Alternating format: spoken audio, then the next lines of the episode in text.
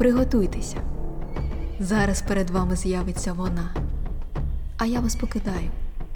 Вона сама все розкаже. Хто хто в рукавичці живе?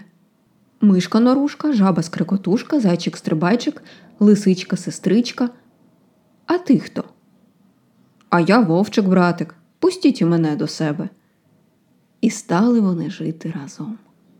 Впевнена, ви всі знаєте казку про рукавичку, і саме завдяки мені вона стала вам знайома і рідна, бо я принесла її з народу, записала, зробила модною, якщо хочете.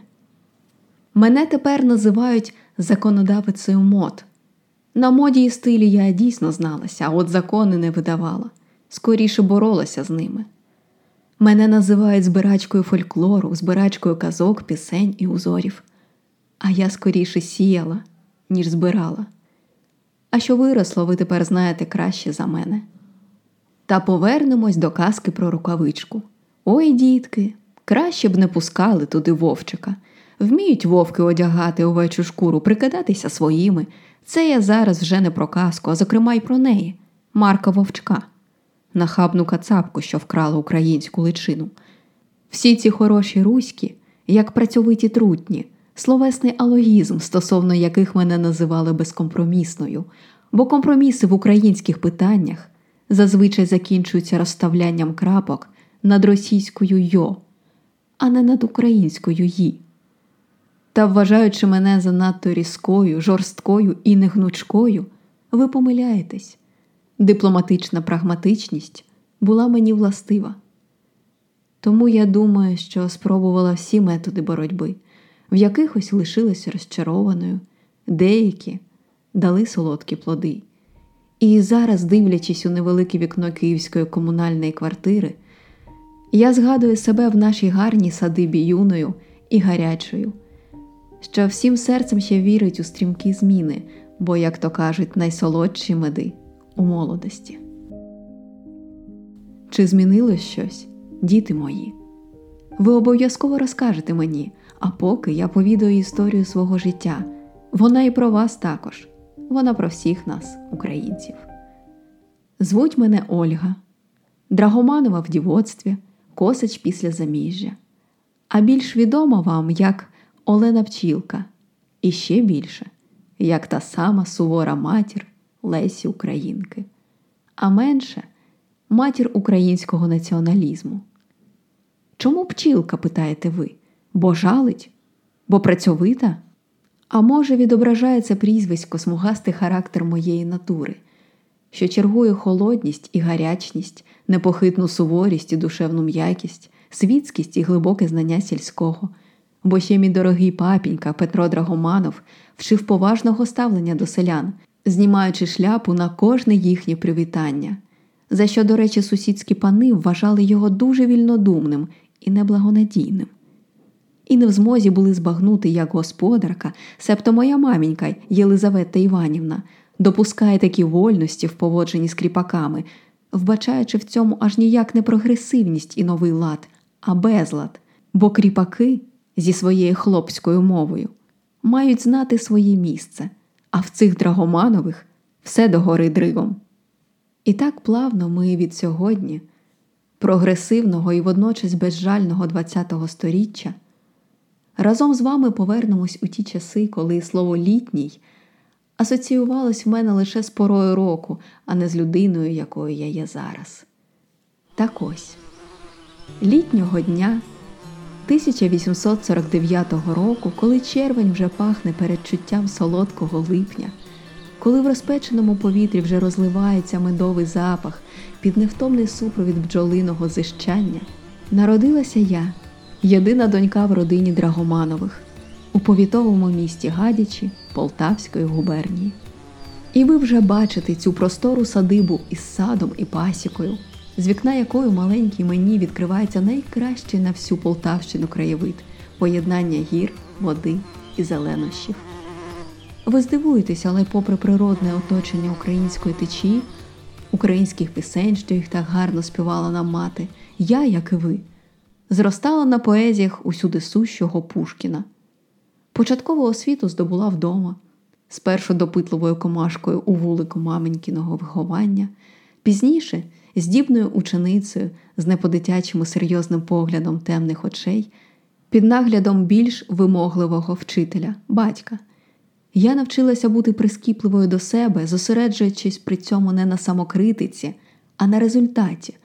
Тому у київському зразковому пансіоні шляхетних панянок, де я навчатимусь з 12 років, мене називають не інакше як дуже обдарованою дівчинкою, а швидке вивчення мною французької викладачі пояснюють як зішестя Святого Духу. Але гадаю, все ж головна якість, що мене вирізняє, це активність. І свій творчий шлях я розпочинаю з активної українізації Пушкіна, Лермонтова, Тютчева і Тургенєва. Я перекладаю їх з російської мови. А також моєю українською заговорять Овідій, Гьоте, Дікенс і Гюго. З 17 років розпочинаю дослідницьку роботу, збираючи зразки народних вишивок. Дуже великий вплив на моє формування справляє старший брат Михайло. І скоро я знайомлюсь із його товаришем Петром Косачем, старшим од мене на 7 років. Наш союз стає несподіванкою для деяких друзів. Петро здається їм занадто тихим, невидатним поряд зі мною, яскравою і прямолінійною. А я не можу обрати когось іншого від небезпечного. Ох, не люблю цього слова. Українофіла, що стоїть у витоків напівлегальної, навіть таємної освітньої організації громада. Кажуть, дівчата люблять поганих хлопців, а проукраїнські дівчата люблять поганих для режиму хлопців. Разом із тим поміркованість і мудрість Петра, за яку його називали волхвом, відкриває мені щедрість його душевних дарів. Він згладжує мої кути, і різке ім'я Ольга перетворюється на лагідно округле Олена. Та мій гострий погляд поряд із ним не ховається, навпаки, стає сміливішим, бо, знайшовши в чоловікові підтримку на довгі роки, я згодом побачу такий же погляд і у наших дітей. У мої 19 ми пов'язуємо свої долі, і тепер вже про мою власну родину сусіди пліткують, бо я займаюся не тільки сім'єю і будинком, а продовжую дослідницьку роботу на Волині, куди ми переїжджаємо. Збираю легенди, пісні, колядки. А коли з'являється друга дитина Лариса, я маю сміливість лишити новонароджену на догляд чоловіка, який для цього бере на службі відпустку, а сама їду лікуватися на курорт. В цих косачів все догори дригом. Чоловік у декреті, а дружина у від'їзді. Мій чоловік виявляється не тільки хорошим батьком, а й хорошим господарем, гроші витрачає на освіту для дітей і громадську діяльність. Як мова розвивається, коли нею говорять, і змінюється, коли додаються нові слова. Так рушієм змін у суспільстві є освіта, культура і мистецтво. Останнє слово, до речі, ввела в ужиток я. Слова то взагалі улюблена забава в нашій родині. Ми ними бавимось обережно, з повагою, але сміливо. Лариса перетворюється на Лесю, а Леся із ім'ям старшого сина Михайла разом створює Мишелосіє. Також Лесю ми називаємо Зея і Зеєчка, донька Ізидора Дроздик, Дора, Донна, Гусик, Гусиня, донька Ольга, Ліля, Лілічка, Ліліточка, Пуц, Пуцик і навіть Путільда. І слово плекається в нашому домі українське, хлопське, як кажуть сусіди. Діти, замість того, щоб ходити в російськомовні школи, не забуваємо про емський указ, навчаються вдома, а французьку знають краще від російської. Вони отримують від мене схильність до мов і музичний слух. Про своїх шістьох чудових дітей я можу говорити годинами. Я чула багато хто докоряє мені, немов моїм улюбленцем був первісток Михайло, що я порівнювала його з Лесею, і наші з нею стосунки дійсно не були простими, та я знаю, що зробила все, аби дарування моїх дітей, заварені на генах, досвіді, педагогічному підході, настоялися у таланти і навіть геніальність, щоб маленькі іскри стали яскравим вогнищем. Михайло, що згорів у несправедливо ранні 34 роки, і Леся, У відвойовані вдолі мною, Петром і всією нашою дружньою сім'єю 42 залишили такий же променистий слід у науці і мистецтві. Мій підхід у вихованні називають дитиноцентричним, де найбільша цінність сама дитина, а найбільшою цінністю моїх дітей став час. 12 днів знадобилось Лесі, щоб написати свій шедевр, лісову пісню, обмежений час для необмеженої душі. І навіть бджола захоплено бренить перед такою працьовитістю, розуміючи, талант усвідомлює власні рамки, геніальність їх немає.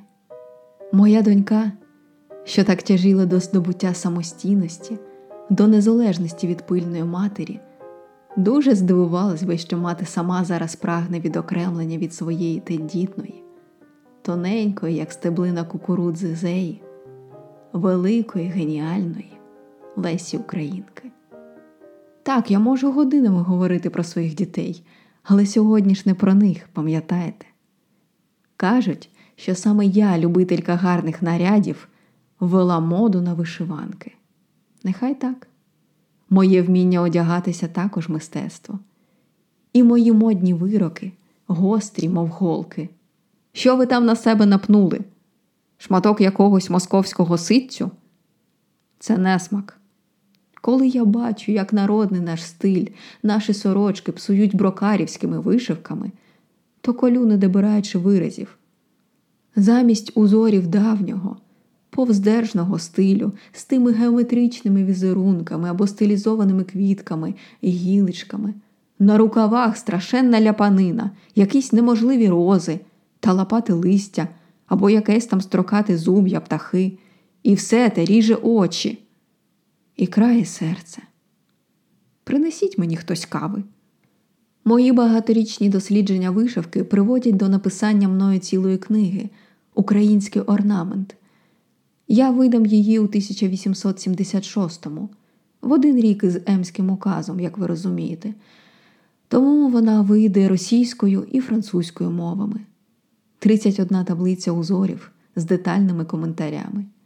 Я виступаю за те, щоб наші вишиванки зберігались у своїй давній властивій їм красі, у чисто народному стилі, не спотвореному і не зіпсованому. У 1878-му я їду з чоловіком в Париж на всесвітню виставку. Там зустрічаюсь із родиною свого дорогого брата Михайла, що, як і ми, перебуває під негласним наглядом царського уряду. Тому чоловікові ця поїздка також коштуватиме дорого.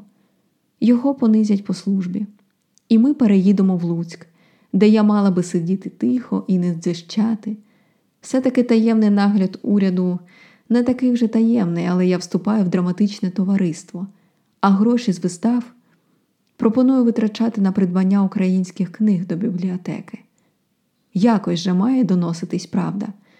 А просвітництво я давно вже визначила своїм шляхом, навіть обов'язком. Випрошений в Бога хрест найважчий, зібраний власноруч мед найсолодший. Після послаблення Емського указу мої поезії і оповідання друкуються в журналі Зоря, а моя перша збірка віршів Думки мережанки вийде у 1886 році. За рік у Львові разом із Наталією Кобринською видаю жіночий альманах Перший вінок. Там виходить моя повість товаришки, де вперше українською заговорять представниці і представники інтелігенції.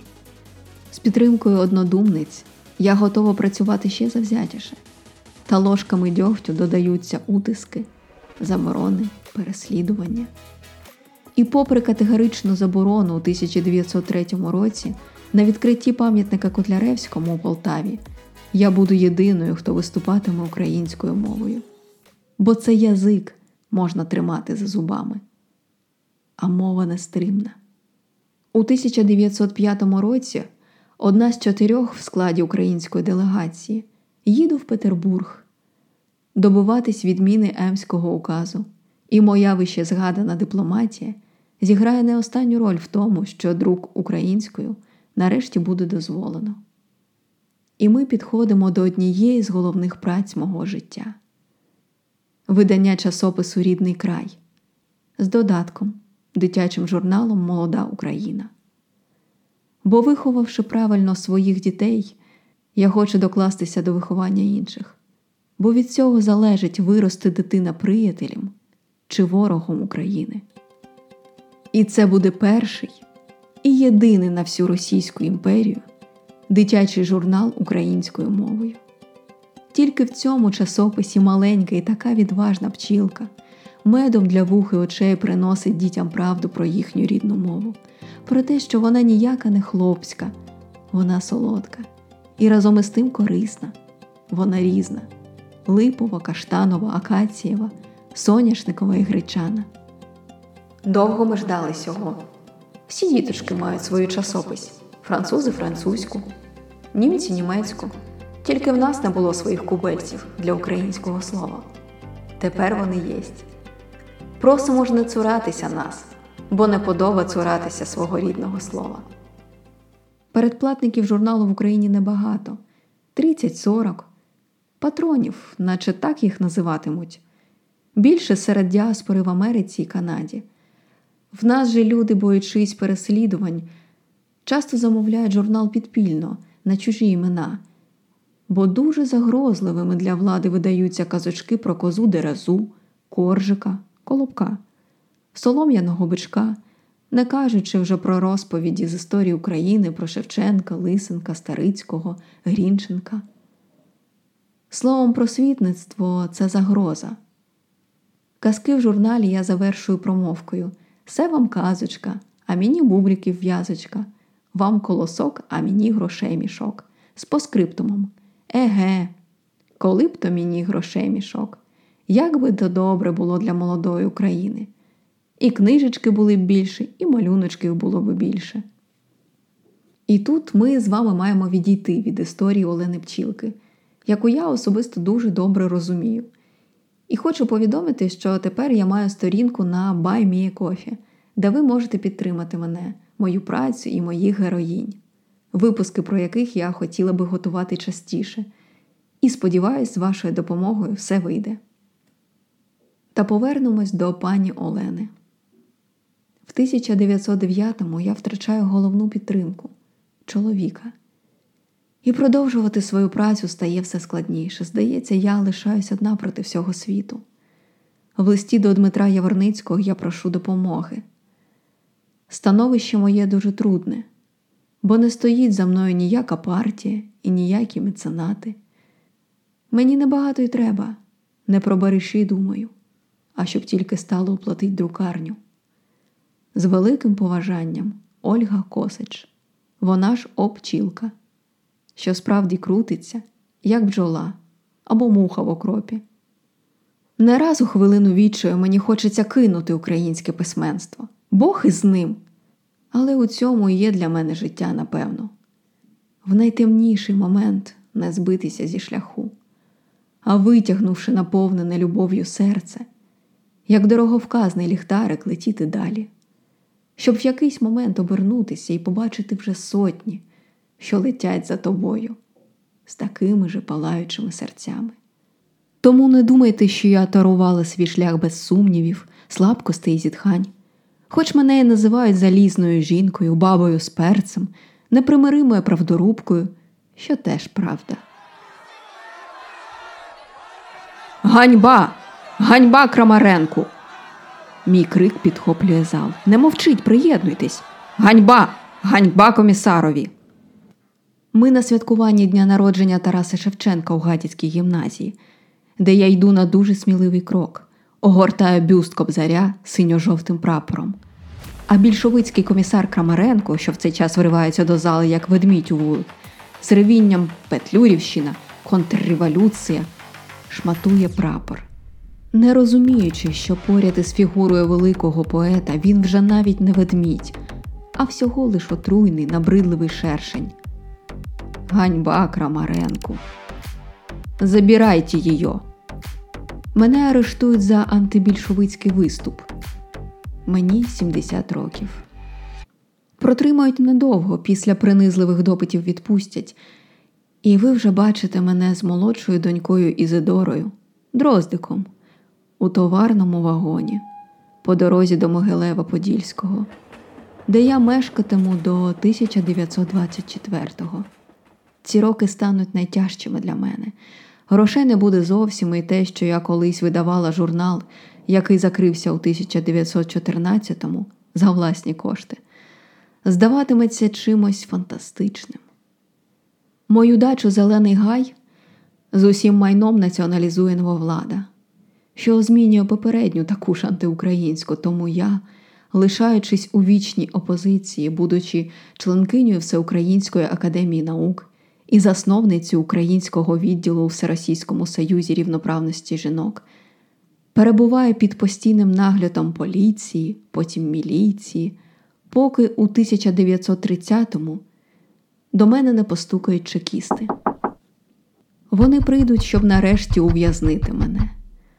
В них навіть буде і ордер, і звинувачення, але побачить перед собою не заколотницю, не революціонерку, а хвору жінку, що прикута до ліжка. Тільки чорні очі все також метають блискавиці. Я не можу слідувати за вами, а навіть якби й могла, не зробила б цього. Вони перевернуть все невеличке житло і підуть собі. А ви ще посидьте трохи зі мною. Кінець історії вже близько.